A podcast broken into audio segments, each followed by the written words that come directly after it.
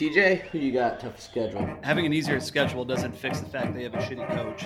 Randomness of Big Sky success comes down to your schedule in a lot of ways. How many Big Sky playoff teams do you guys think we're getting? Are you confident enough to label those? Or Yeah, that, frankly, uh, think it's a, a an awful question. It's like asking what boat looks best in someone's driveway. Like, who gives a shit?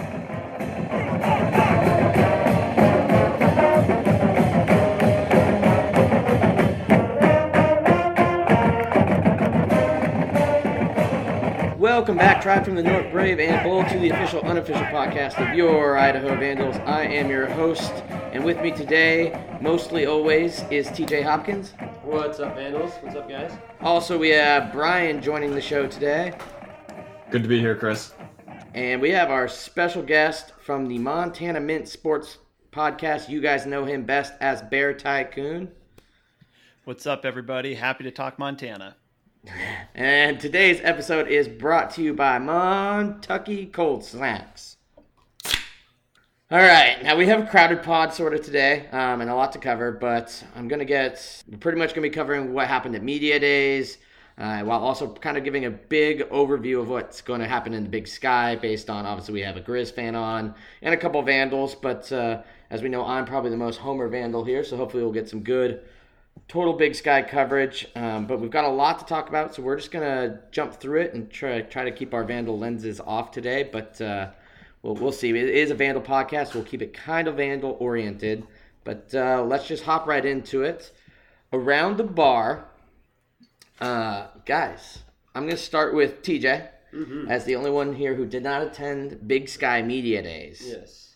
Who is your pick to win the Big Sky Conference? First of all, I'm very jealous of you guys going to that Big Sky Media It looked like a blast. Uh, you guys got a lot of good stuff from that. So I guess you know this podcast will just be kind of listening to you guys too, because that was really cool.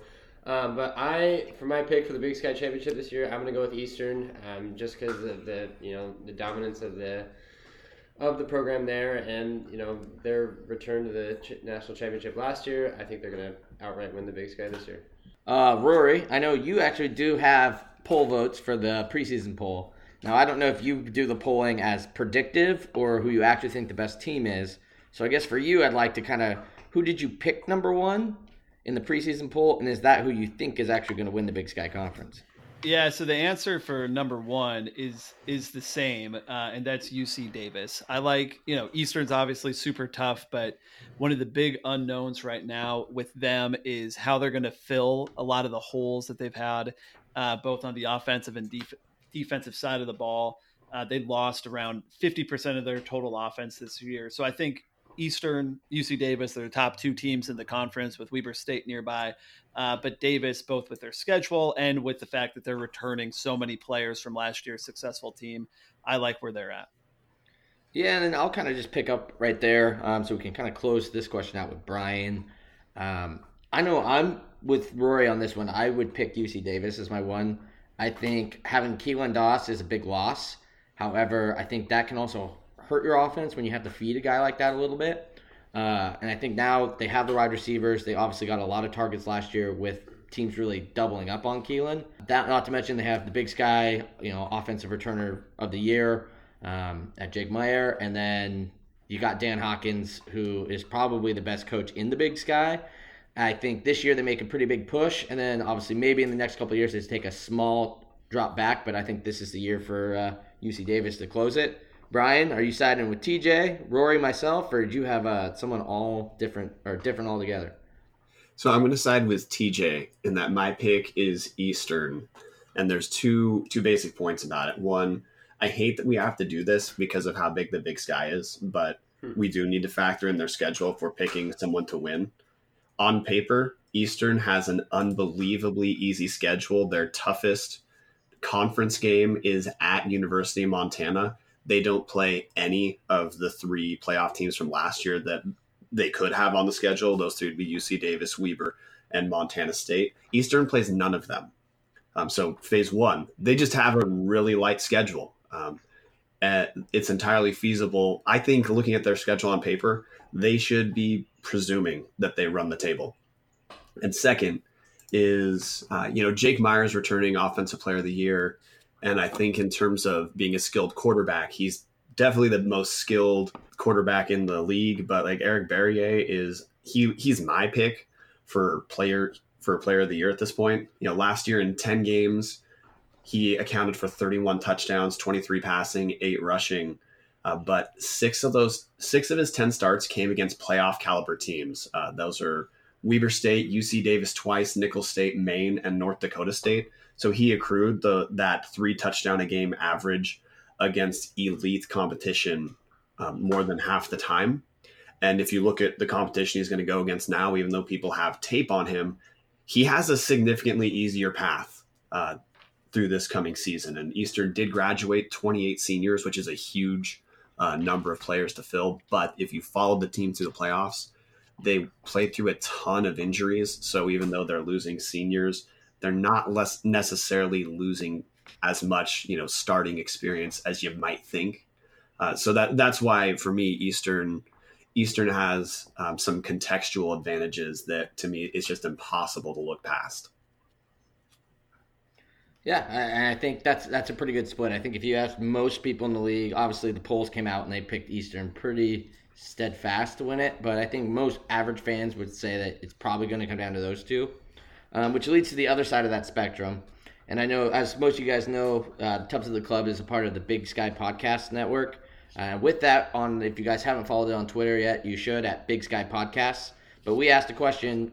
Basically, this next one we're going to ask of which of the lower tier teams is most likely to improve this year. Uh, so we're going to kind of play off that. We're going to open it up to a little bit more of the field. But you know, taking away you know your UC Davis, Weber State, Eastern, and what's say both Montana schools.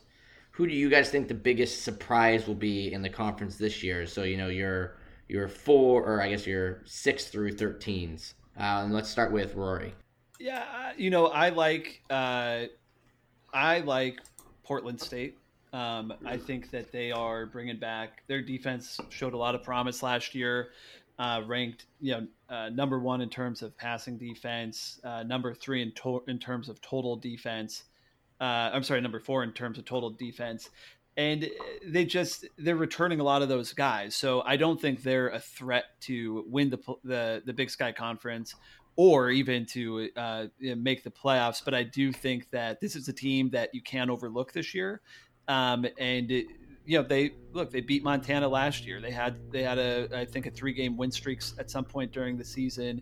They showed last year that they that they can do this. And in talking with uh, their coach and their players in Spokane this past weekend, they very much view this as they're building on the success from last year. So um, I look, they're viewed as a bottom tier team. I think they're going to be a middle of the pack team that uh, will probably surprise somebody this year. I think that's a good one, Brian. You you think that as well, or who who you think is uh, going to be the biggest surprise this year?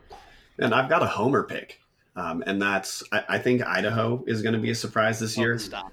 Now I don't think they'll be a surprise as in top four or five, uh, but last year, you know, last year Idaho had a bottom tier offense and po- bottom tier defense, and usually we think of players leaving or you know having new starters as negative attrition uh, but you know, Idaho's starting essentially a completely new defense. You know, last year um, our scoring defense was about middle of the pack, but specifically our passing defense was pretty pretty weak. We had the number the third from worst overall passing defense in terms of yards per game surrendered. We had the second worst uh, pass defensive efficiency. Um, and this year, I don't think you can talk about Idaho's season last year without acknowledging that the worst team they lost to, uh, the two worst teams they lost to were Montana and Idaho State. Both of those teams played themselves out of the playoffs in the last two weeks of the season.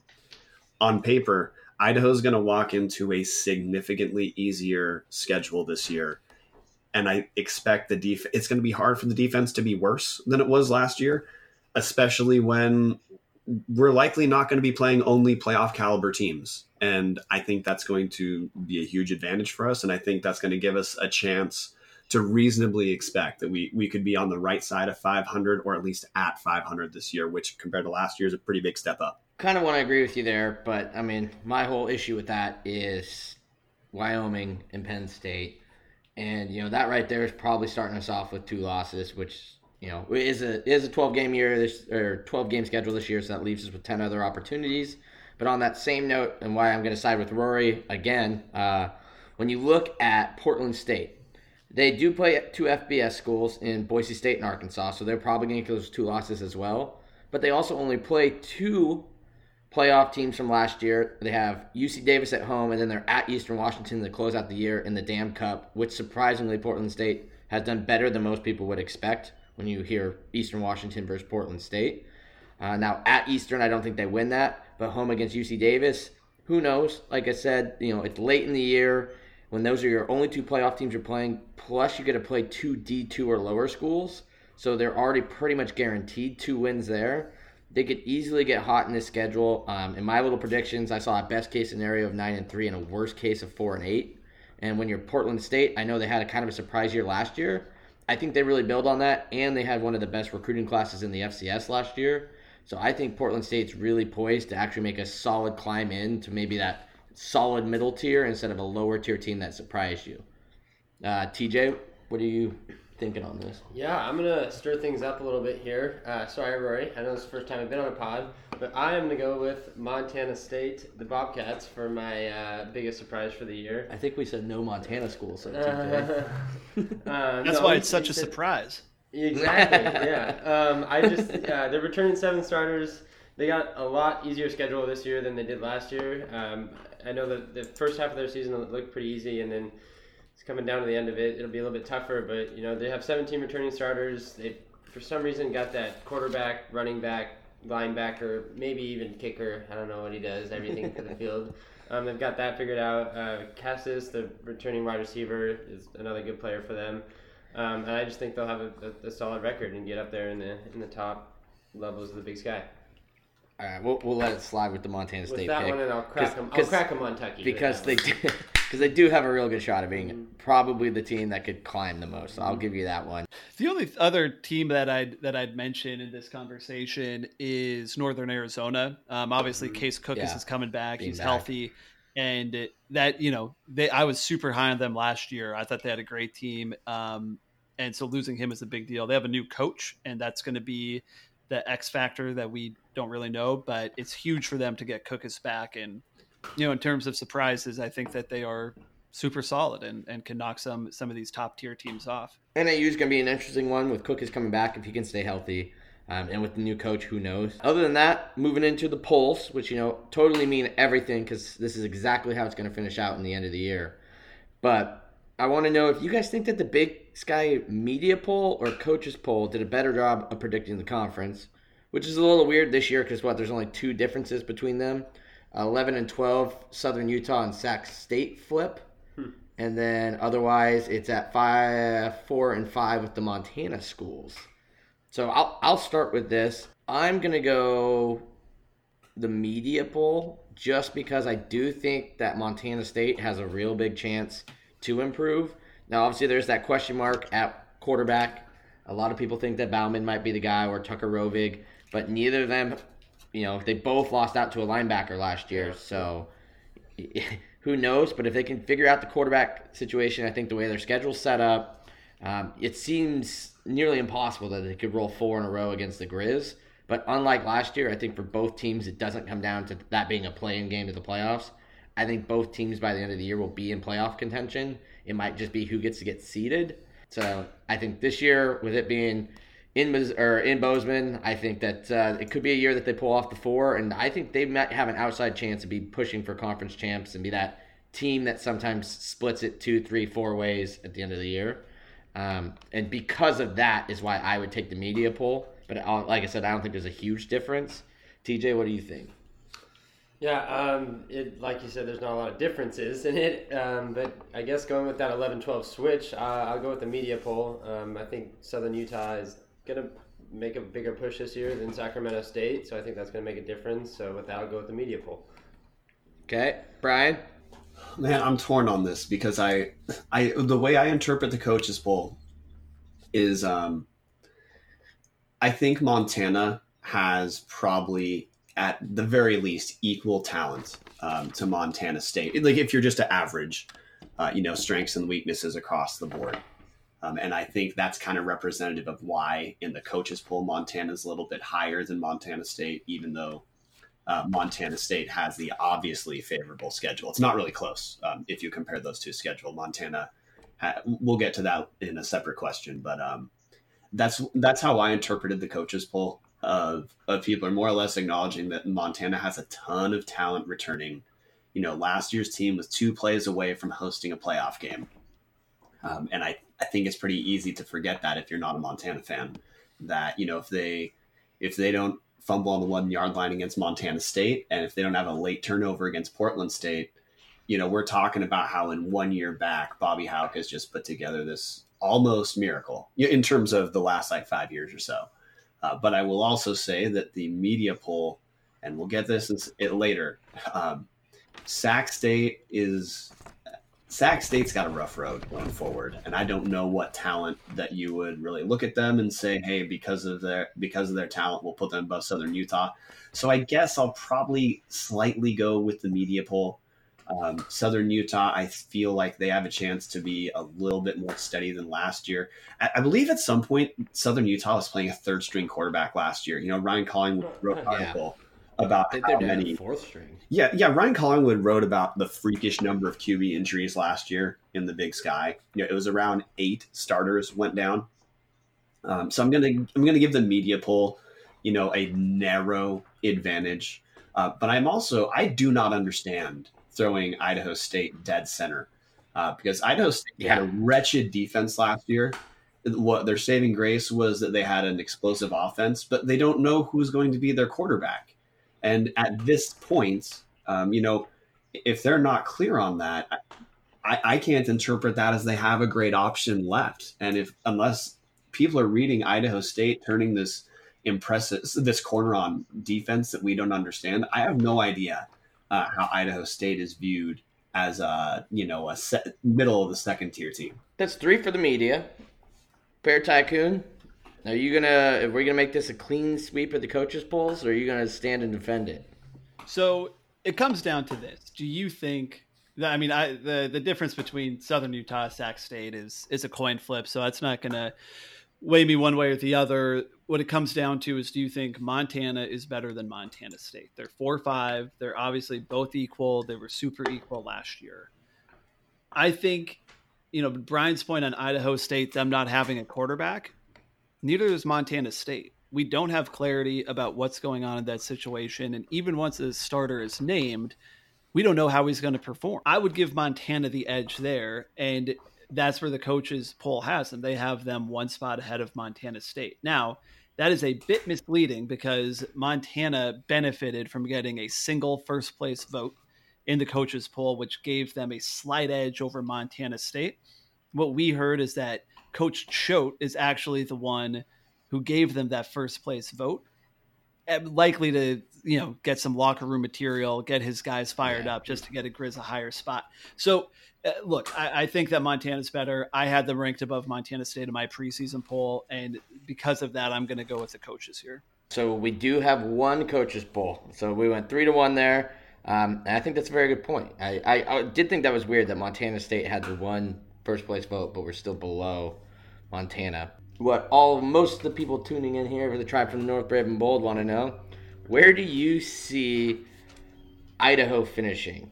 And on this one, I'll start with Mr. Positivity, the realist, TJ Hopkins. Yeah, Where do you see Idaho finishing? And don't go too into it because we do have an Idaho preview podcast coming in. But at, right now, at this moment, with time to change as the season approaches. Yeah, um, I, I think it'll be right in the middle of that pack again. Um, I know, you know, last year we had a lot of high expectations going in, so you know, this year kind of being brought down to earth a little bit more. Um, you know, it, it's tough to see them at eight on the on the on the poll, but I, I think they have room to move up uh, to you know win some games and move up. Um, I I'm thinking like six or five uh, place and to end out the season, but I know there's more to cover with that later on.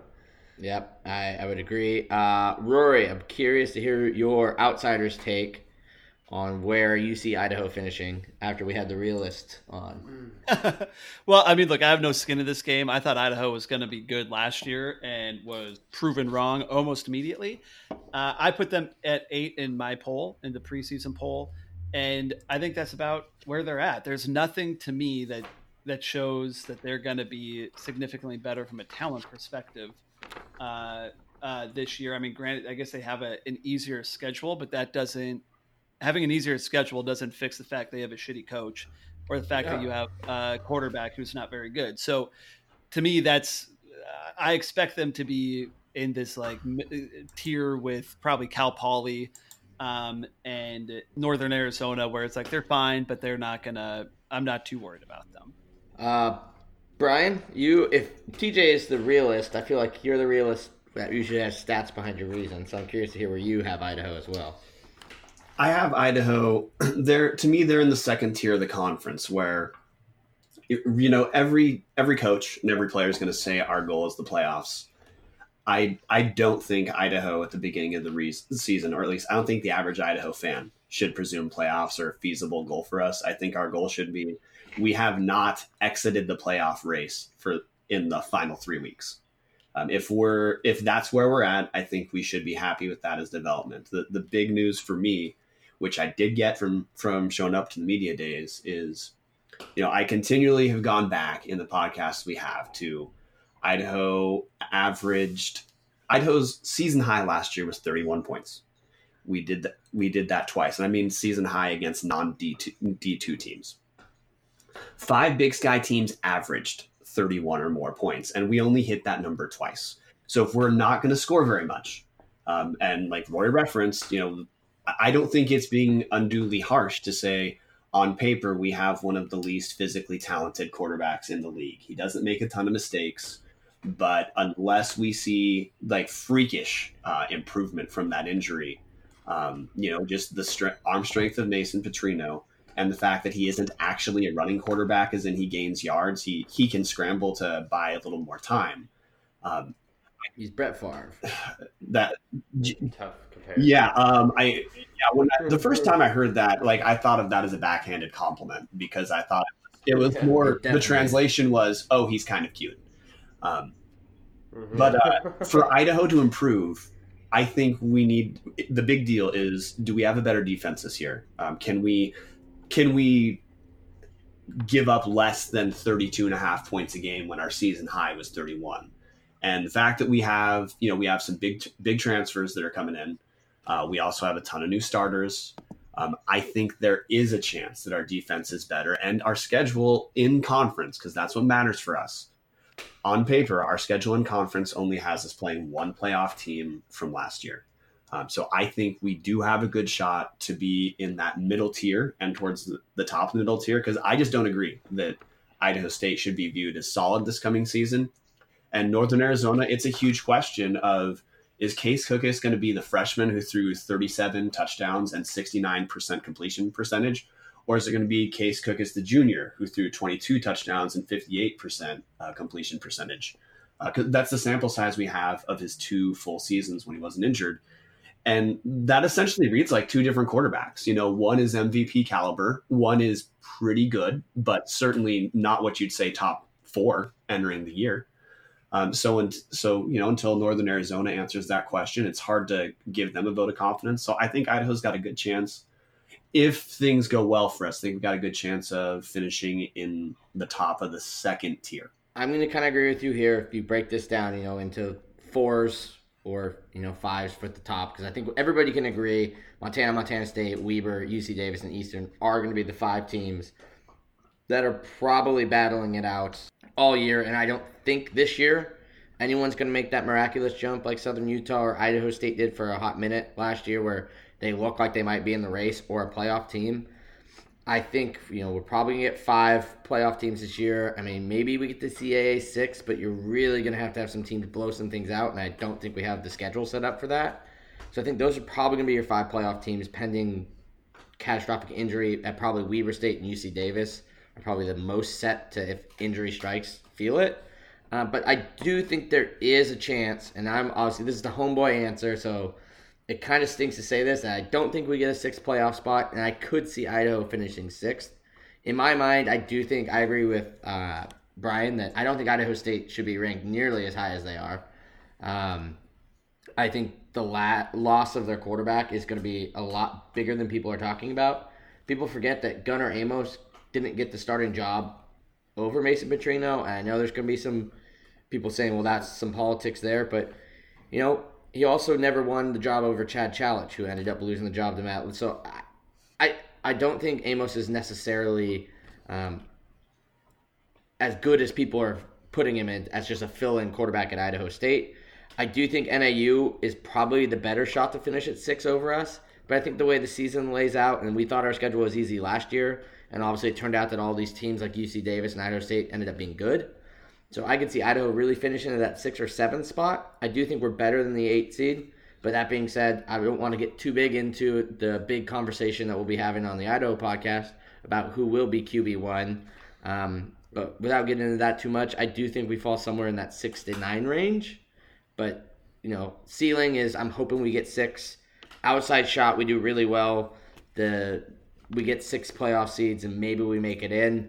Problem with that is with Wyoming and Penn State on the schedule, and then a D two school. You know, that's pretty much three games off or three games off your schedule, two losses, one win. So you're really only playing like a nine game schedule, and I don't think we're gonna have the resume to actually finish in a playoff spot. I could actually see if they did get six spots, a team like NAU finishing seventh actually the jump over us. But um, anybody have any points they want to attack that anybody else said, or does everybody think everyone's right on their opinions? So I want to add just one thing. That sounds right. Good. Yeah, go uh, for, for the Idaho angle, which is I think when you're decide when you're checking out you know Idaho's season coming up, um, and we're you're trying to bracket where they're at. You know, we, we went over you know who we think they should jump over, uh, but I I think there's a couple real question mark games for us of you know, we play yes. Idaho State at home. That's a team theoretically we need to jump. Um, that's our homecoming. That should be a pretty uh, energetic crowd for us at home this year, which um, I, I, think that in, on paper again gives us the advantage. And also, if you have followed Madison Guernsey on Twitter, he's the Idaho State beat reporter. Um, through spring ball, neither uh, Gunnar Amos or they have a junior college transfer. Neither of those two guys really outshone the other uh, which means, as I interpreted it, unless they have some recruit coming in we haven't seen play, they just don't have a great. They're going to be taking a pretty big step down at quarterback compared to Tanner Gueller last year, and I don't know if they're going to have the you know stretch the field ability that maximizes their strong receivers this year. And if they don't have that, I, I don't know how you can say I don't say look solid. And then also we close out the year at NAU. You know, how we do in those two games, I think is going to dictate whether we're flirting with 500 or whether, you know, we're self-hating vandals at the end of the year. I know I didn't prep you guys for this. We're going to cover who has the toughest schedule. If you have time while other people are covering it, I also kind of want to cover who you guys think might have the easiest schedule. I know sometimes we kind of covered that in biggest surprise team, but I want to know if you think maybe like a Montana State or an Eastern just has a really easy schedule this year as well. But we'll start with toughest schedule. Bear Tycoon, who do you think has the toughest schedule this year? Well, in terms of in conference schedule, I think it's without a doubt Montana. Um, and I know, you know, Brian's talked about this. We've talked about this offline quite a bit, but they are playing, you know, at UC Davis, Eastern Washington, Weber State, and at Montana State. Those are all the four playoff teams from last year. In addition to that, they're playing Idaho State, who I think is a, you know, either in the top half or near the top half of the conference, uh, on, and and Idaho, who you know is going to be middle of the pack. The only conference game, uh, the only two conference games that they that they should win are both on the road, which makes it tougher. And it's Sac State and Portland State. Portland State, of course, beat Montana last year. So they're playing as tough of a conference schedule as you can get. Plus, their out of conference schedule is is also tough, playing South Dakota uh, and Oregon on the road, and then two very solid FCS teams in North Alabama and Monmouth. Other than the Sac State game, the Grizz, there's no cupcake on this schedule, in my opinion. I think Montana is definitely one a lot of people will say, which obviously adds to the stuff that Hauck seemed to have made a big, a lot of moves there. But this year he set up with a little bit more difficult of a schedule. Um, let's see. I kind of want Brian. Um, who do you think? Sac State, and I have I have two answers here because no one actually cares about Sac State, but I think it's worth knowing. Um, just letting fans know, Sac State has two bye games against Arizona State and Fresno State. Their home schedule in conference is they host Eastern Washington, they host Montana, they host Weber State, and they host UC Davis. They also don't get to play themselves, so that's like a cupcake off the table. But they really Sac State might have one winnable game the entire season, uh, which is maybe at Cal Poly. But their home schedule, which in the- in theory is the easy part of your schedule, they play nothing but heavy hitters. Um, and then their road schedule, they play at Montana State, they play, like I said, at Cal Poly, at NAU, and at Idaho. Um, that's a real long year uh, in Sacramento State. I have no idea how uh, Troy Taylor is going to make people, you know, or make the Sta- Sac State fan that shows up not shoot himself at some point. Uh, but of the good teams, it's Montana, no question. They they almost have no week off. TJ, who you got? Toughest schedule. Yeah, and This is kind of scary, you know, because we started breaking it down earlier, and what Rory said already. Um, but I'm gonna go with the Vandal schedule this year for the Big Sky. Um, I know we'll break it down a little bit on some different pods, but um, obviously the two FBS teams, Penn State and Wyoming, to start the season is really, you know, going to be a tough start. Uh, we kind of saw that last year when we got put up by Fresno State. But I just feel like every game still is is we need to prove ourselves. You know, we're still not established in this conference yet. So just kind of looking at these teams, you know, it, it's kind of scary for, you know, they know what it's like to play in the Big Sky, and we're still kind of, you know, figuring it out. And you know, to add that Eastern game, that's huge in the dome. But that's you know, there's a really good team. Weber State at home, um, Cal Po- Cal Poly, we still haven't figured out yet. We still haven't seen them yet, and then at Montana. So you know, I just think it's kind of a, a proving factor for Idaho is you know with this schedule this is what the Big Sky is now and you know we got to prove ourselves going through each one of these games going week by week and you know pull out some wins if we want to you know m- make our name in this conference and so I think it's going to be pretty tough for us for for this upcoming year. That's definitely an outside the box answer. Yeah. I feel like most people think Idaho has an easy schedule, but I like your point you made that in theory it's easy if you've seen these teams before. But the only team from last year that we're seeing again is Montana and Idaho State and Portland State. So three. And obviously we played Sac State only like two or three years ago. But I like that. That's an outside the box answer. But if I had to answer this, and if you guys bear with me, I think there's actually three teams that I think have tougher schedules than everybody you guys labeled. And I kind of want to hear if you guys agree with me or if you think who has the worst here. But if I'm looking at Cal Poly, Cal Poly has five playoff teams that they're playing from last year in San Diego, Weber State, Montana State, UC Davis, and Eastern. Not to mention they're also traveling to Oregon State, a Pac 12 team. And to, to start the year, they're home against San Diego. Then they're at Weber, at Oregon State, at Southern Utah, home against Montana State, then at UC Davis. That's very difficult. Um, and then the fact that they're also only playing 11 games this year. They're the only team in the Big Sky that didn't get a 12 game schedule. So I think in terms of if you're trying to say difficult schedule in terms of making a playoff push, I think that murderer's row at the beginning where you're playing an FBS team and then four playoff teams off the bat with at Southern Utah in the middle. Um, I think that's really painful. And then the fact that you're only playing five home games, I think that's going to be really hard for you to you know wrap your head around, especially when by the time you play Montana State, people might just not be interested because you might not have a single win. Another team I think has a tough one is UC Davis. They also play five playoff teams from last year in um, San Di- at, at San Diego. They also play North Dakota State. They're home against Montana. They're home against Weber, and home against Montana State, which those last three will help them. Um, but they also, like I said, they play that one FBS team in Cal, so they're at Cal. And I know they did well against Stanford last year, but they didn't win that game. And when you say at Cal, at San Diego State, you're home against Lehigh, then at NDSU, home against Montana, you might be lucky to come out of that at, you know, one and four. So that's like what's really hard with UC Davis is everyone thinks there's a really good team, but that beginning of their schedule is very difficult, and they could start the year really low. Uh, and then the last team I just want to hit on, um, they also only have five home games, and they're playing seven on the road.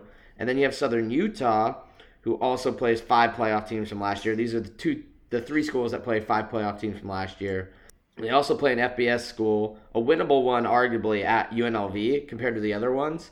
But you start the year at UNLV, so we'll see how that goes. Then you're at UNI.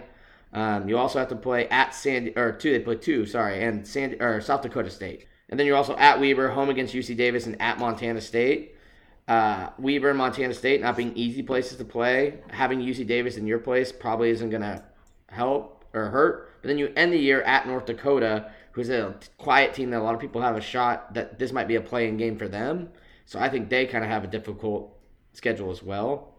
Do you guys want to stick with your answers, or do you think maybe I hit somebody, or out of those three I gave you, which one do you think has the toughest schedule? I'm not changing my answer. I mean, you make a lot of good points, uh, and I think it just goes to kind of the the randomness of big big sky success comes down to uh, your schedule in a lot of ways. But um, you know, I, am not changing my answer for for Montana just because there's going to be so much on the line every single week. Brian, you like your answers? So I do, but I do think, in particular, your point about UC Davis um, is is interesting. You know, I just I went through their schedule a second time, and I flagged this with Sac State. I don't know why I didn't flag this with UC Davis. Um, it seems like it's kind of a gift and a curse for teams to to play your home games against the good teams. You know, UC Davis's uh, their their Big Sky schedule is they host Montana. They have, they host Cal Poly. That should be a gimme. Then they host Weber, and then they host Montana State. Um, and the reason I say it seems like both a gift and a curse is it does give you potentially a favorable environment against the better teams, uh, but also just in terms of consistency at home versus on the road. It seems like it also gives you a chance when you play some of the, let's say, mid tier teams on the road, uh, that they will not get your best shot um, which increases the chance, just like in gambling terms, that increases your chance of potentially picking up a loss that you don't think you should have, while also making your home schedule pretty tough. Um, so I still think Montana's got the toughest schedule because they almost don't have a week off the entire season. Uh, but UC Davis, I will I will give you Chris that maybe it's one and one A um, because UC Davis, yeah, they, they do host. Now they don't have Eastern on the schedule, which is a huge advantage for them.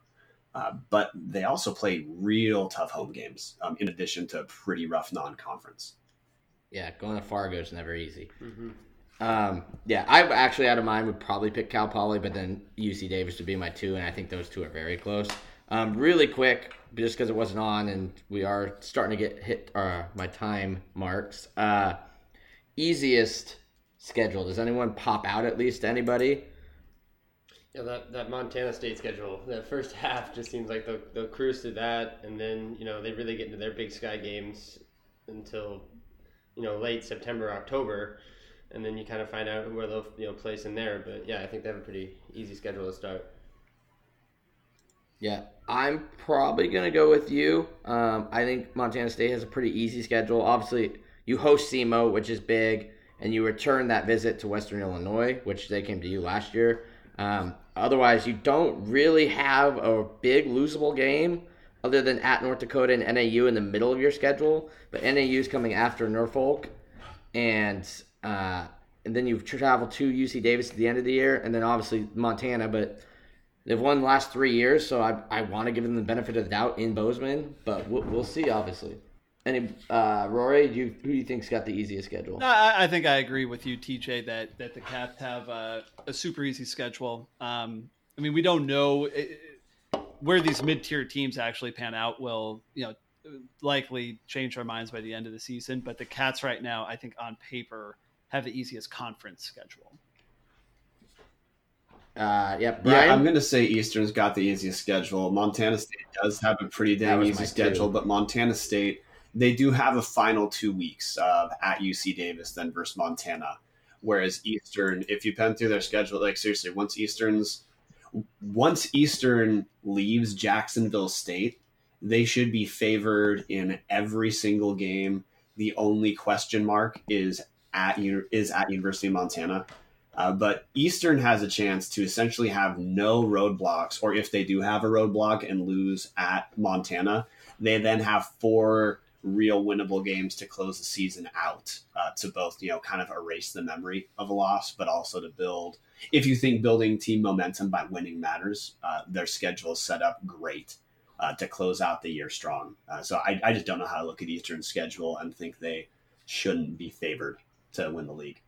Other than that, Jacksonville State, and then obviously starting Washington, I do think Eastern has probably the easiest schedule, but they challenge themselves out of schedule with Jacksonville State, Idaho, and Washington, uh, with a Linwood in the middle. But yeah, I think those two by far, which is scary for the rest of the conference because they should be two players at the end of it, and they do have what looks on paper to be rather favorable matchups. Um, so next one, what is your pick right now for most interesting game of the year? Uh, I would like to do no cats grizz because I feel like every year that is. But if somebody really wants it, I'm not going to stop you from saying cat grizz. But the game right now that you're putting in your book is this is the Big Sky game that I am definitely going to pencil out and watch, even if it's not my team. Want me to go? Yeah, sure, TJ, you can go. Awesome. Um, I, I have one that's uh, conference to com- uh, you know all Big Sky conference. I think I have one that's uh, you know teams facing out of conference. Um, I'm gonna go with Little Brown Stein. Is the game I'm most excited for this year. Um, I think it, you know it's it's a big it's a big game for both teams and like that timing of the season. You know, coming to the end when you know maybe one of them is making a playoff push. So you know it's gonna come down to it. It's awesome that this rivalry is back. Uh, I think the trophy still is freaking awesome. Um, so, and I would love to go to Missoula and watch it. So we should definitely do that. And I think out of conference, I really like that Eastern uh, versus Jacksonville State game. I think that's kind of a cool test of two of the top teams in their conference. And, and you know, cross country, you really wouldn't see them a lot until you saw them in the playoffs. So I think that's a really awesome out of conference game. That'll be really fun to watch. Yeah, Rory, what do you think?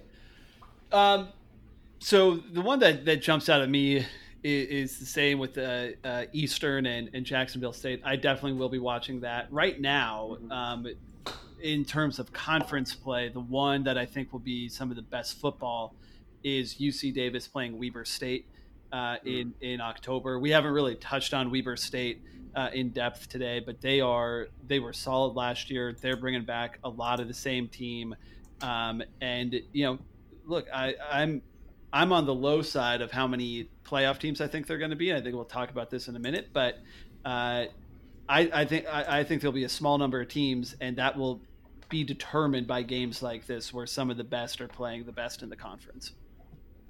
Brian, what do you think? Out of conference, in conference, what are the games you're looking at?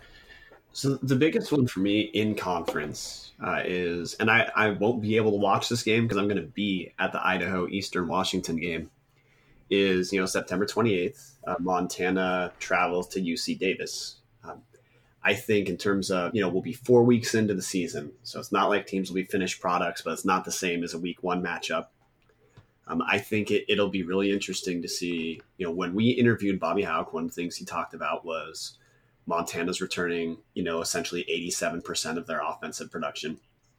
They were a young team last year, who in his mind uh, part of why they struggled to close games was they weren't, in in his mind, as mentally tough as you'd want your team to be.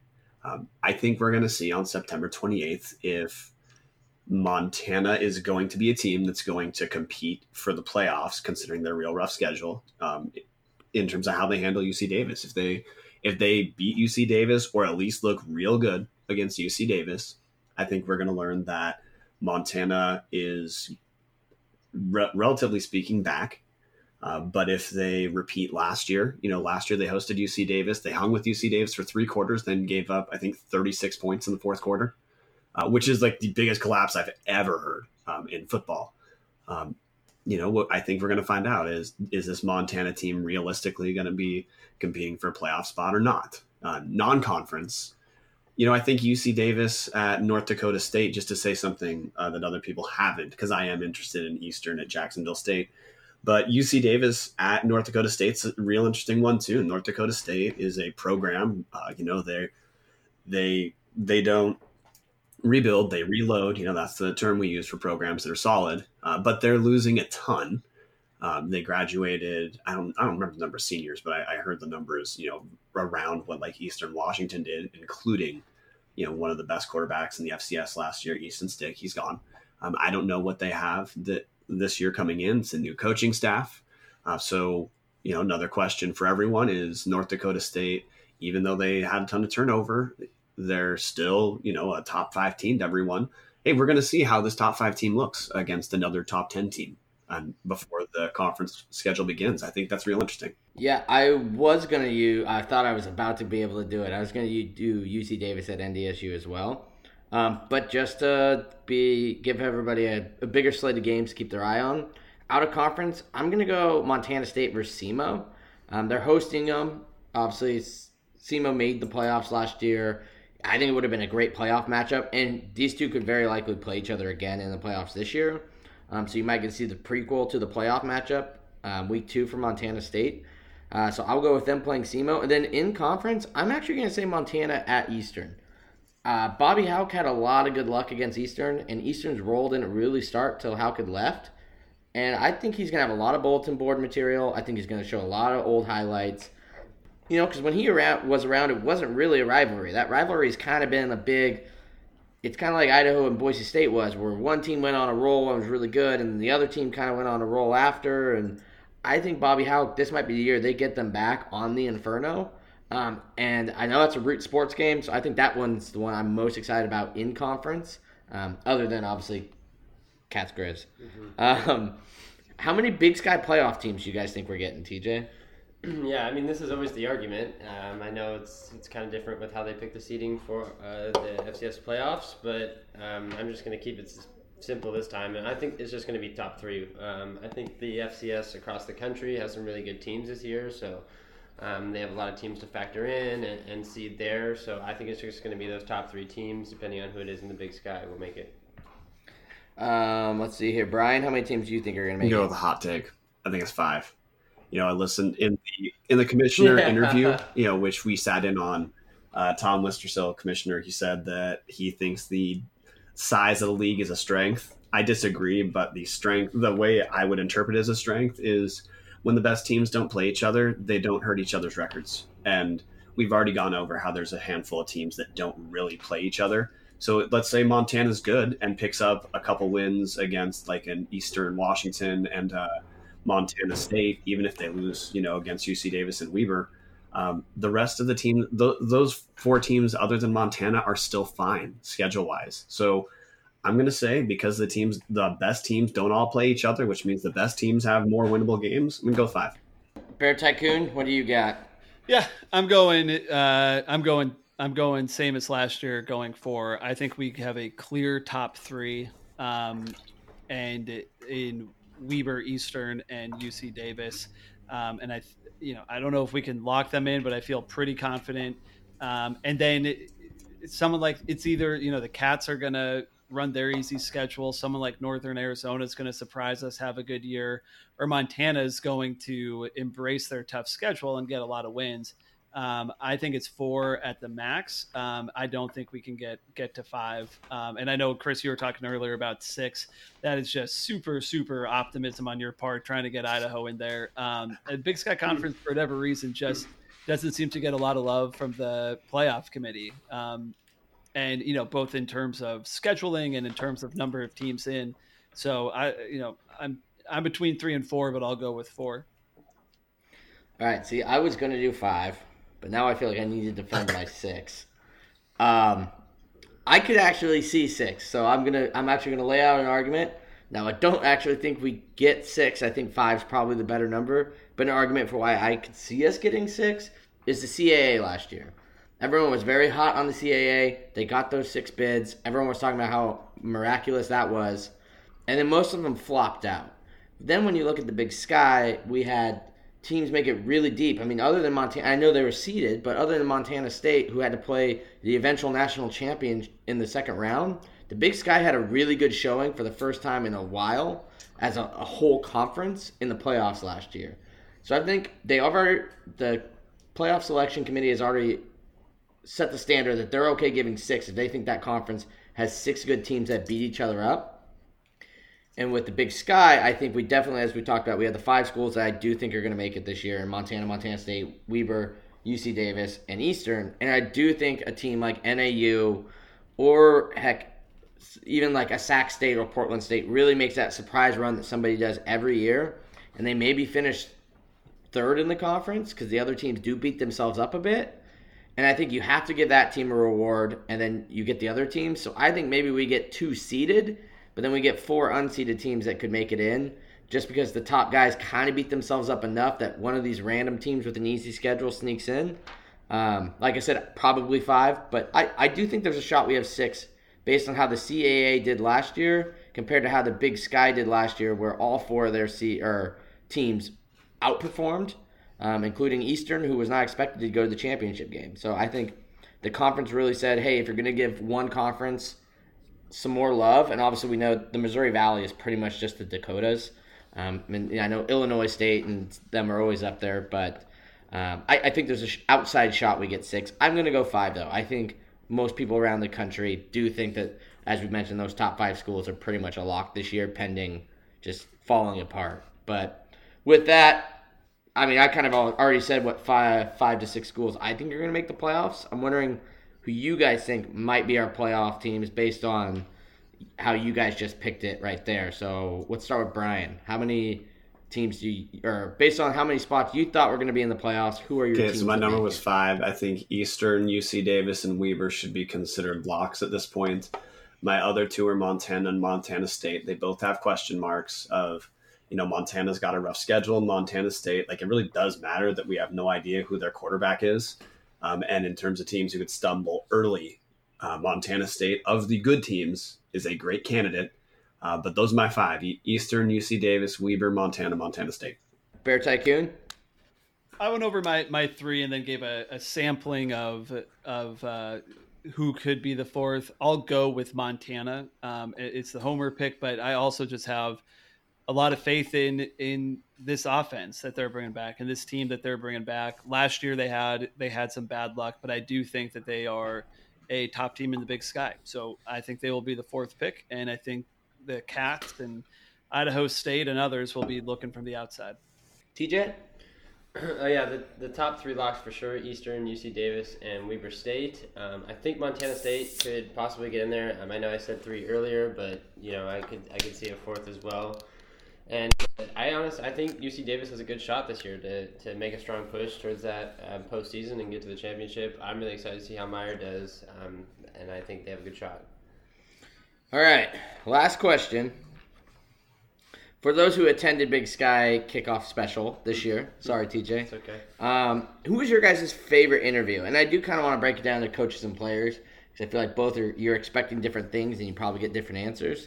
Brian, I'm going to start with you because I know you and I both did a lot of interviews together. So I'll have you start, um, and then I'll I'll finish, and we'll put Bear Tycoon in the middle. So, who, who are your favorite players and yeah? Uh, so favorite players, no question. Um, and I promise this is not a homer pick. It was Idaho's players Lloyd Hightower and Noah Johnson. And what I loved about them is they they gave effortlessly specific answers, um, as in we didn't have to actually try that much for them to give us information we wouldn't have known otherwise. And the big the big takeaway that I was interested in um, other than something I already referenced, which is that we essentially have a completely new defense. And other than losing Kaden Elliss and Ed Hall, that's probably a good thing that we have a new defense. Um, Hightower and Johnson talked about the difference between the Sun Belt and Big Sky in very, very specific language. And what Noah Johnson said is he felt that there was the Sun Belt athletes were like minimally better than the Big Sky, not much. Um, but in the big sky, the sophistication of the schemes that he faced was way higher and way more difficult in the big sky than what he'd seen in the Sun Belt. Um, Lloyd Hightower, he he told me he didn't actually think there was an athleticism uh, difference at all. Um, it was more that big sky teams passed the ball a lot more, and Idaho got burned in the pass the entire year. Uh, but I really like listening to those guys because they, I mean, one, Idaho sounds Like we are taking the big sky, at least the players. Like this isn't a disappointment anymore. Um, you know, we got killed last year. It we have to we have to show up as a team taking this seriously every single snap, or we're going to get walked on for the reasons we saw last year. And like we, like Noah Johnson said, like this, there's some really sophisticated coaching that goes on the Big Sky that maybe fans just don't wholly understand. Um, and as far as coach interviews, my favorite was Bobby Hauck um, because one, uh, I had heard from multiple sources Bobby Hauck has a reputation uh, for being, um, let's say, less than pleasant, and um, I know media days, it's easy to, it, you know, coaches can probably prep to not look like a jackass the whole time. Um, but you know, he he was fun when we when he interviewed us. He joked around a little bit. Uh, he also gave some specifics I liked as well about what he thought was different about Montana. That you know, both um, in terms of the context he inherited in his second round as a coach, not Montana. He did talk about uh, what was different this time around versus last time, um, and he also talked about some of the developments that he expects we will now see in the upcoming season, uh, which you know that was refreshing and that we we didn't have to really mine for details. He just gave them. All right, Bear Tycoon, you got around to just about everybody, so I'm really curious on your answer. Favorite coach, favorite player. Yeah, I liked so players. that I was just going for like whose game to kind of yeah talk about some off the wall subjects. The the Portland State guys um, were a ton of fun. I had a great interview with them. Um, and I, I, had a great interview with um, uh, uh, uh, with Nip from uh, Northern Colorado as we we bonded over my boy Brock Osweiler. And so he, he was fun as well. Um, in terms of coaches, the you know I had great talks with both Montana teams, but um, just for the sake of this pod, and, and it's it's the truth. I really got a kick out of Coach Phenicie from Idaho State. Uh, he said he had five minutes. We ended up talking for probably like you know ten to fifteen minutes. He was very open, um, and uh, he has had a great attitude about kind of the whole media day. There were some folks there who were definitely above the media day, which is hilarious. Um, but uh, Phenicie's super happy to be there, and we had a great conversation. I'll just roll off of what you said. Rob Phenicie was probably my favorite coach. Um, I will say I was most intimidated to talk to Paul Petrino, and turned out to have a great conversation with Paul. But Phenicie, there's something Rob Akey esque about him. And it struck me. I know Brian and I talked about this pretty much right away. But if you guys don't know, Rob Phenicie is the Idaho State coach. Go look up some of his interviews. I swear to God, he is the reincarnation of Rob Akey. Um, and we got some stuff we'll break down for you on the Idaho preview podcast. I know Wax Party Pants will be ex- excited about, and the secret's out, but we won't ruin it for everybody else. Uh, but Rob Phenicie was a great coach interview. Um, just like you sat down and all the tension in the room was gone. Uh, he's easy to talk to. It didn't feel like an interview as much as it did just a back and forth conversation. As far as players, um, it was close for me between Noah Johnson and Lloyd Hightower, and then uh, Sweeney and Cookus for Northern Arizona.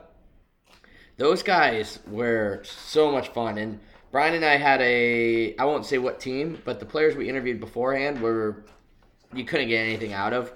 Um, they were all scripted. They didn't really seem to be happy to be there. Um, so we were kind of like, oh, the players aren't going to be as fun as we thought it was to interview. Then we go over and talk to the NAU guys, and it was a blast. We ended up spending like 20 minutes with them. And we talked to Cookus about his targeting penalty last year, and he got a kick out of it and said, like, you know, it's funny to look back at now. Um, but and then Sweeney is just very well spoken he explained everything really well. He had like purpose behind everything he was saying, and he was a great interview. And I learned that I believe he's only a sophomore or junior too, so he's young, um, which is good for NAU. And then obviously Cookus, probably one of the best NFL draft picks coming out of the Big Sky this year. So getting just the chance to sit down and talk to him and discuss kind of the injuries and every you know his blast onto the scene early, and then kind of the fade he's had due to injuries and everything else. Um, it was a really candid conversation, and I respected that a lot. But also, the Idaho State guys were pretty great. But I'll go with uh, and Sweeney for players, and then Rob Phenicie for sure for coach. Um, with that, are you a fan of light lagers? Have you ever tried a Montucky cold snack? Montucky cold snacks are not only a refreshing, fun, active, outside lifestyle encompassing light lager. But they are their core values are centered around giving back to the communities. Montucky Cold Snacks gives eight percent back of all their profits to local causes. That means you can help make the world a better place by enjoying an ice cold cold snack. You can find them all over the United States, especially here in Big Sky Country. It's the perfect beer to tailgate with, or in our case, record a podcast with. It's our go-to beer. Head over to MontuckyColdSnacks.com to learn more about this amazing company and find where you can get Montucky Cold Snacks by you. Montucky Cold Snacks, officially official beer of Tubs of the Club. First, first ad read. Yeah, Hope it went well. Uh, all right, now that we're gonna move into that to corner school takes. Now, Rory, I think we had hot take Nate on last year. I don't think we had you on, um, which is perfect because this whole segment is based on hot takes. We just call them corner stool takes. I want everybody to give me one outrageous take that you kind of believe, but you don't really want to say out loud. And to give it an example, we'll give it the coolest take caker of all times, TJ Yes. Hopkins, to lead us off. Thank you for the start on this. I know you love my hot takes. Your I'm gonna cool go takes. With, I'm gonna I'm gonna go with the Big Sky will win four games against FBS teams this year. Are you confident enough to label those for us? Yeah, um, I mean, I just just looking at a few. Uh, I think Weber State has a chance to beat uh, Nevada or San Diego State. I would love it if Portland State went down to Boise State and beat them in Boise, Idaho. Um, Montana State going to Texas Tech. You never know.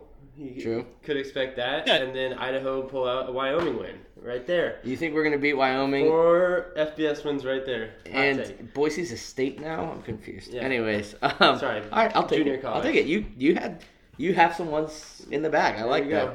you were you were prepped for that one. Um, Rory. So now that you kind of get how it's going, uh, I want to hear a hot bear tycoon take. Yeah, well, I, this is something I, I actually believe, and I think that it's Idaho won't have more than uh, uh, I think they will have three wins uh, against Woo! against FCS or FBS opponents. So I'm not counting Central Washington, but I think Idaho ends the year with four total wins. I might be heating up. Man, I all might right. be heating up in here. Jeez. Um, Brian, I'm actually gonna have you go next. What's your So okay, just stool for take? clarification, are these supposed to be like? Is this like the self-conscious hot take that I have that I like? I prefer no one actually knows, or like is are these hot takes I believe in? Hmm.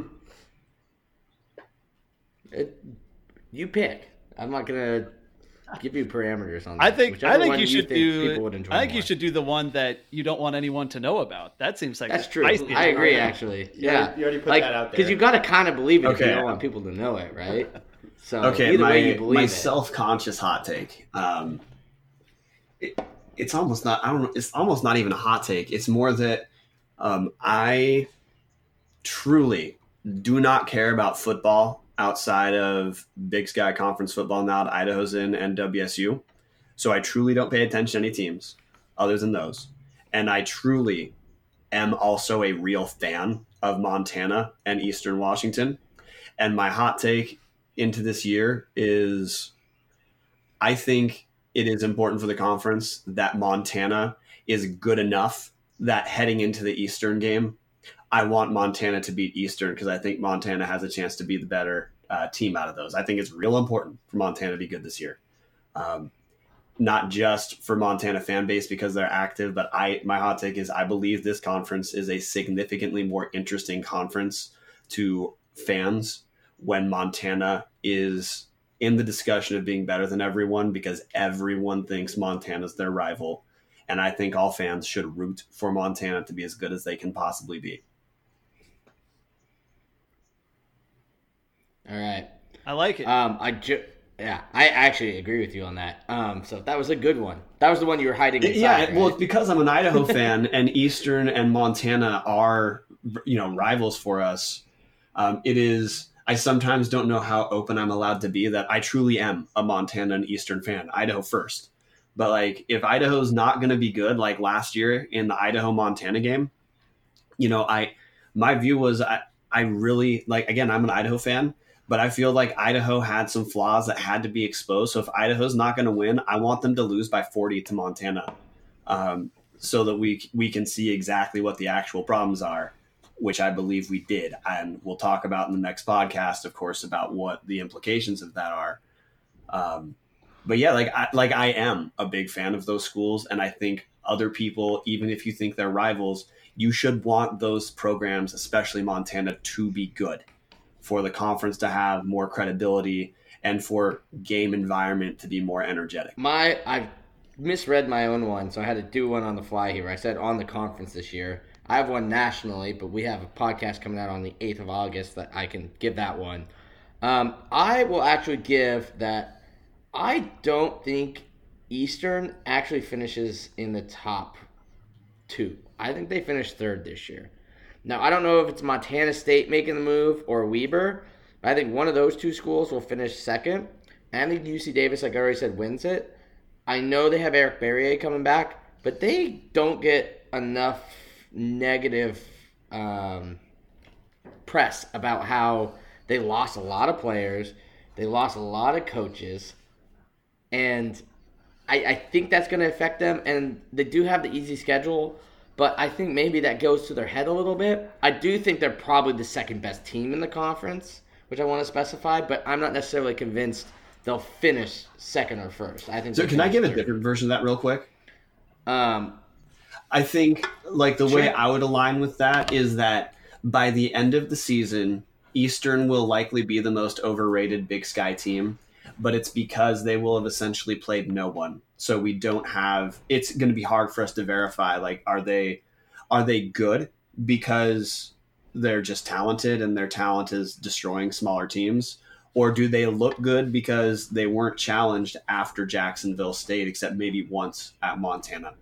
Uh, and you're right. They, Eastern gets essentially it gets very little um, crit, critical press or crit or you know people don't view Eastern in a way where you look at the you know negative side of their potential performance. So I think there's a great chance Eastern is significantly overrated uh, compared to the other strong Big Sky teams at the end of the year. So maybe mine wasn't that big of a corner cornerstool take, but I'll stand by it on the fly there. Cool. Now we're coming to the hashtag AskTATC, uh, in which case for everybody that is new, this is where you can in, interact with us on Twitter using hashtag AskTATC for any game or any podcast, and we'll ask your, or answer your questions live on the air.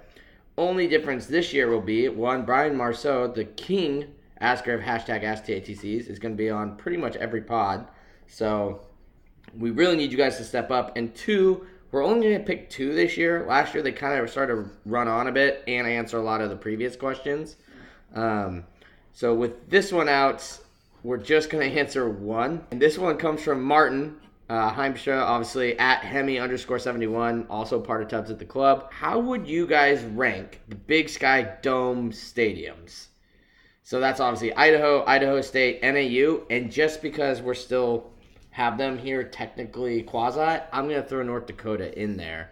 I want to have you rank them based on their domes. And for this, let's start with Brian, since you're the king. Hashtag Ask TTCer. Let's have your take. I on it think first. the most uh, beautiful dome in terms of let's say you know architecture is uh, Walkup Skydome uh, just from the inside. I'm not i'm also not really counting the outside of domes because they they all look essentially the same. Yeah the inside um, inside I, I dome, actually yeah. think that there's some some interesting architecture at the Walkup Skydome. Um, so i would put that as number one. I will put um, the Kibbie Dome at number two. Now, I don't think the Kibbie Dome's a particularly interesting dome. Um, it's more that Idaho State's Holt Arena, like just everything you could, everything you might critique about the Kibbie Dome, Idaho State manages to be a worse version of that. You know, for example, the alignment of the field is correct in at the Kibbie Dome, whereas it's kind of it's in Holt Arena, it's perpendicular relative to the way you'd expect it to be. Also, Idaho is at least smart with how we use our dome for other events, in that we have those curtains that partition uh, the, the unused seats. You know, when Idaho State's not using Holt Arena for basketball anymore, mercifully, because what they used to do is they just throw a basketball court in the middle of the dome and then they roll in some bleachers, but everything else is exposed. So they could have 5,000 people there, and it's still less than half capacity for a basketball game. Uh, so Holt Arena is, and also, man, the, the coloring inside Holt Arena—it looks like it just hasn't been redone in 30 years, probably because it hasn't been redone in 30 years. Um, I can't tell you about North Dakota because I just haven't looked it up. I haven't looked it up enough, but uh, strong push for Holt Arena last, and because the inside architecture is a little more beautiful of Walkup, I put them at number one. TJ? Yeah, uh, I I'm going off of TV viewing of these domes. Uh, so um, Walkup is beautiful. They have a great setup that you can actually watch the games on. Um, the Vandals got one game, two games on Root last year, but Only we- one at home. One yeah. at home, right? At, en route. Um, so we got a little glimpse of that with Montana. There's still some things to work out, I think, with the broadcasting crew there and filming those games there. But it looked great. Um, it was also packed. That helped. Um, so I, I think I'd rank that two. Um, Idaho State watching that game was painful to, to see that camera angle. You couldn't see half the sideline when the guy went out of bounds. You you didn't know what yard line it was on because you couldn't see that yard line. So I would put that um, last. And yeah, what was the other one? North Dakota? North Dakota. Um, yeah, and just you know, it, they are now a real in a real conference. So Oh, we're the real conference. conference, yeah. But uh, Bear Tycoon, where do you have the dome stadiums in the Big Sky ranked? I frankly, frankly the think it's a, a an awful question. It's like asking, yes. it's like asking, you know, what's the what boat looks best in someone's driveway? Like, who gives a shit? Like, you you're northern Mhm. football teams who should be playing outside. I I think they're all ter- they all tie for last place. Take the roof off and let's have some outdoor. There you go. Hey, I mean, it's always it's always sixty degrees there. You know, it could be snowing, it could be cold outside, it could be nice. It's The Kibbie Dome's always 60. 60, 60 on the inside. Uh, I'm gonna go. I'm actually like Rory, and I actually hate domes. Mhm. Um, I know, weird. I went to a dome school, but uh, I, if I had to rank them, I actually think Idaho's is by far better. And I know that just sounds fanboy on the podcast, but if, as someone who hates domes, having those windows where you let in natural light is so big for me. As someone who was there before they put those windows in, and it felt like you were in a effing cave, like having the windows has done a huge difference. I mean, now we don't play as many night games, which kind of stinks. But I don't think in the Big Sky that would have mattered anyways. Now we're not in the FBS; all our games are gonna be day anyways. So having all day games, having those windows, plus the Bud and June Ford Center is better than anything at the other three, um, other than maybe North Dakota. So I would easily put Idaho one. Um, with that, I do think North Dakota and NAU are very close for second and third. Uh, I'm probably gonna go North Dakota just because it was built to have other stuff happen in it. Um, NAU though is a beautiful dome. It's a little lower on capacity. I think it's on the twelve thousand side. Um, but yeah, I do think as far as a dome, it feels a lot like the Tacoma Dome. It just feels like a big bubbly dome, or at least the Kibbie Dome. It has a little bit of character. And if we're talking strictly character, Idaho State is all character, no functionality. That dome is. It's got the you know they used to have the oddly colored seats to make it look like people were sitting there, and and some of them were like pink, so it didn't make any sense anyways. But awful, awful dome. I would actually say Idaho State might have the worst dome in college athletics. Not to mention how Brian pointed on the field goes the wrong way in it, and they modeled it after the Kibbie Dome, and somehow the architect put the field the wrong way, and then you have this weird gap after the bleachers where you can just there's like a driveway on all four sides, and not to say that the Kibbie Dome's great. I don't think either of these domes are top domes by any means, but uh, I do think that when you put the Kibbie Dome up against the other three, it's by far the better one. Um, next question. Moving on to getting iced. Uh, for those of you that aren't familiar, this is the segment where our guests get to ask the Tubs of the Club staffers any question. It can be sports related or life related. Um, but as we were planning on having Ryan Foley from the R&R Catcast on, and he is off, that means we just have Bear Tycoon start with Rory. Sorry, Bear Tycoon. But we've bounced back a lot in this podcast. all the same. Um, you guys are in an interesting spot in that you know the football program's gone from FBS to FCS. It it allows you to reflect back on um, kind of the importance of football. So I'll ask you this: Do you think Idaho Vandal football players should be paid? Uh, I will start with this. Um, I've always been a big believer that your scholarship does have a dollar value to it in education. However, that being said, I do think you should be able to make money off your likeliness, if that makes sense. I don't think schools should be able to offer salaries or contracts necessarily to players. Um, but I think maybe a capped system where, for instance, obviously you obviously your mind goes to Alabama and LSU and the schools like that. But as far as the Big Sky is concerned, it would be schools like Idaho, Montana, Montana State, whose players would be getting the best chance at stuff like this. Now, I think if EA Sports wants to make a video game and your number, height, position is all correct, her hometown, I think you should get paid however much they're willing to pay every athlete, same as Alabama as to Idaho or NAU. I think you should be able to make money off that because that's something that's going to everybody. It doesn't matter what school you're at. Where it gets dicey is, like I said, where let's say Pullman Ford wants to have Mason Petrino take a picture and put on a big billboard. Now, should you be getting money for stuff like that? Because then you go to these other schools where a lot of Idaho alumni, Montana alumni own a lot of businesses throughout their states. So that's a little bit added benefit to where in Eastern Washington, for example, or Southern Utah, maybe there's not as many alumni that own businesses. So if you go to those bigger schools, you're going to have more opportunity at that. But I think things where it's capped, like EA Sports pays everybody the same amount, or maybe there's a capped amount that you can gain from using your likeliness on a billboard or radio ad with a business uh, for all schools from Alabama down to Southern Utah. I do think that's something that needs to happen.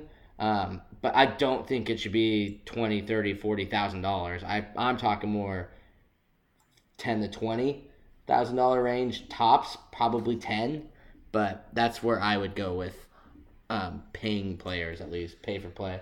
Uh, Yeah. TJ, That I mean, it is a tough, dis- you know, conversation to have, and I think one big point to look at it is: Are we really going to give you know all this money to eighteen-year-old kids? You know, that's twenty two year olds well. I mean, maybe by then they could or Case out. Who's like thirty nine. But it, you know, it's a tough system too because you know some players do a lot more for not only the team but the community as well, and you know other players just kind of sit back and just do their career. You know, if if Kaden Elliss did all these things for the community, showed up to schools, you know, showings and everything like that. You know, he does deserve something. He did a lot for Moscow and for the program. I think to, just to start in the FCS compared to maybe a third string running back who is just you know trying to get on the field and, and focusing on football. So I think it's kind of a, there's there's two different ways to look at it. For one, you know, are we willing to give these young kids money, and two, who does it go to? So the answer about should they be paid, um, this is separate from likeliness.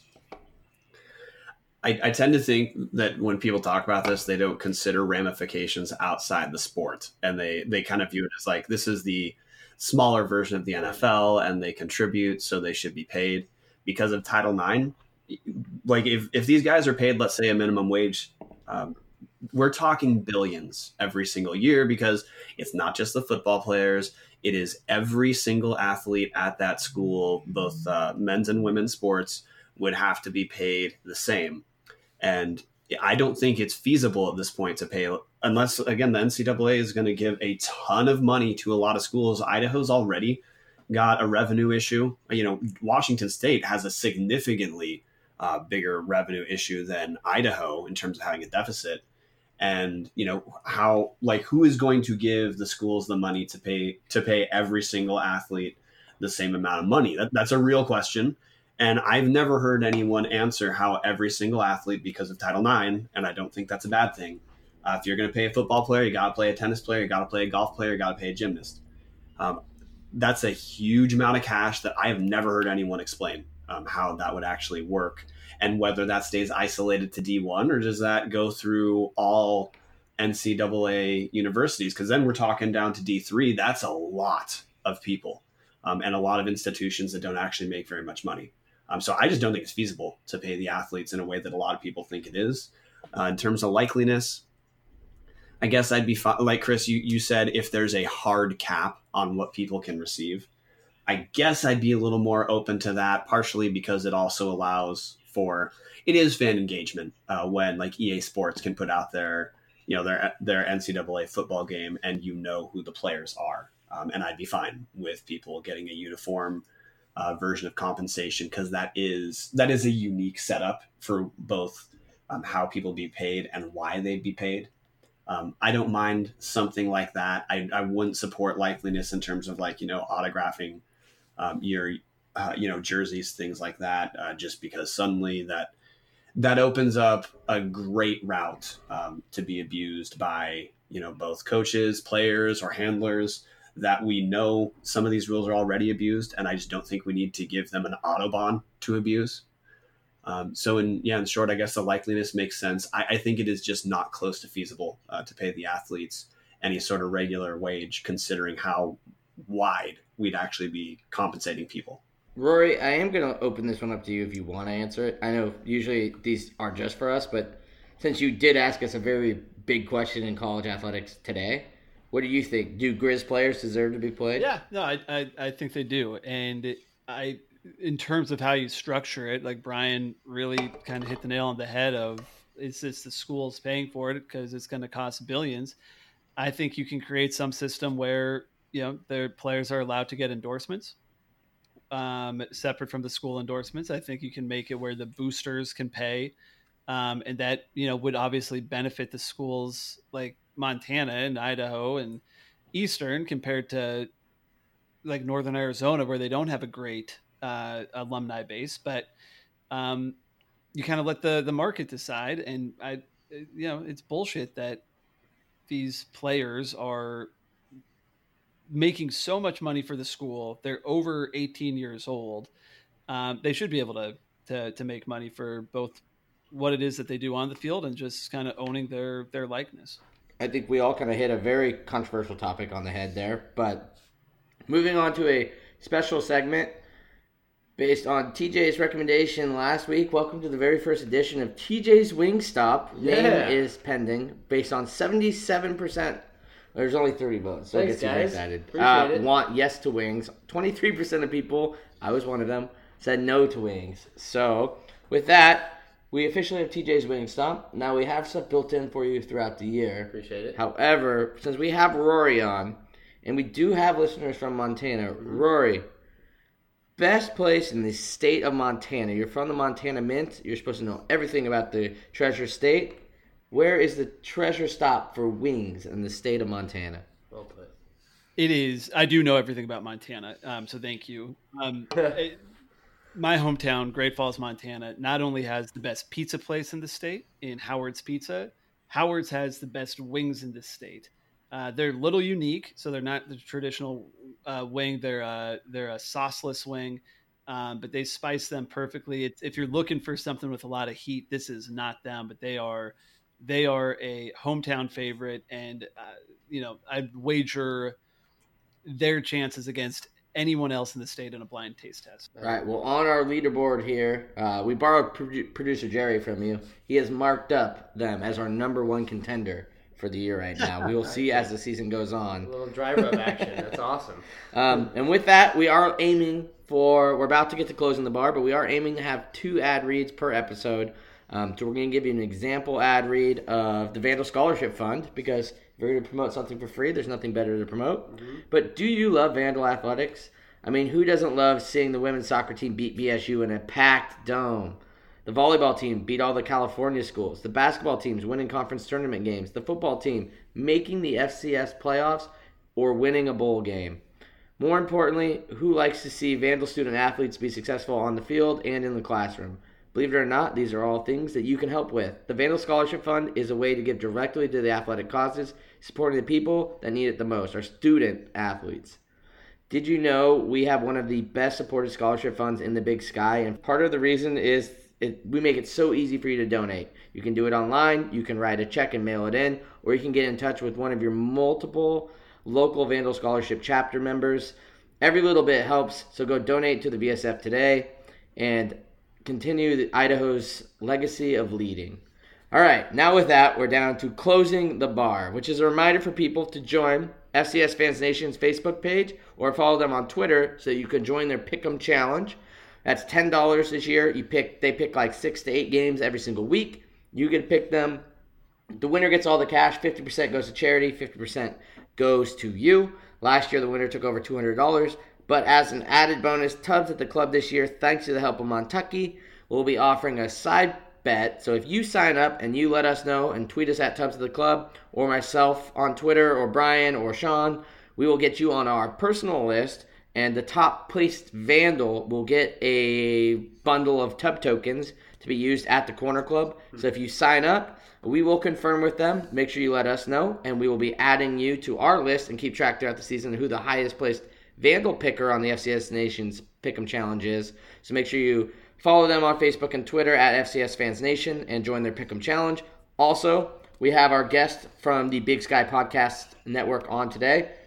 So make sure you follow at Big Sky Podcasts um, to be part of the BSBN developments and receive content throughout the season. We have a lot of stuff planned for you guys. If you like this podcast, we're going to have a podcast very similar to something like this every single week. So that's a reason right there to follow us alone on Twitter. But you can get all that content right here on Tubs at the Club as well. So you don't need to subscribe to anybody else's podcast unless you really like what they're saying. We encourage you to go check out their podcast, like the Montana Mint Sports Pod. So with that, Montana Mint Sports Podcast. Rory, why don't you give us a quick synopsis of what you guys do and why they should go give you guys a follow and add them to their podcast Yeah, so we have a couple shows on our stream. One's focused just on the Grizz, the Grizz Fan Pod, um, hosted by three uh, alums of the school who do a tremendous job. I co-host Montana Mint Sports uh, show with my with uh, Hot Take Nate, who's a real son of a bitch, and we you know we talk Grizz Cats mostly, but we also uh, I think have a pretty big picture, big sky. So if you're looking for some more of that big sky content, um, we would be happy to give it to you. You can check us out on Twitter at MT Mint Sports and me at Bear Tycoon. So you guys know all about Brian from listening to his basketball podcast. TJ is back on the football podcast. This is going to be your crew going forward for the football season. Next week or next podcast in two weeks on August 8th, we will have our FCS preview, so the whole nation's big picture.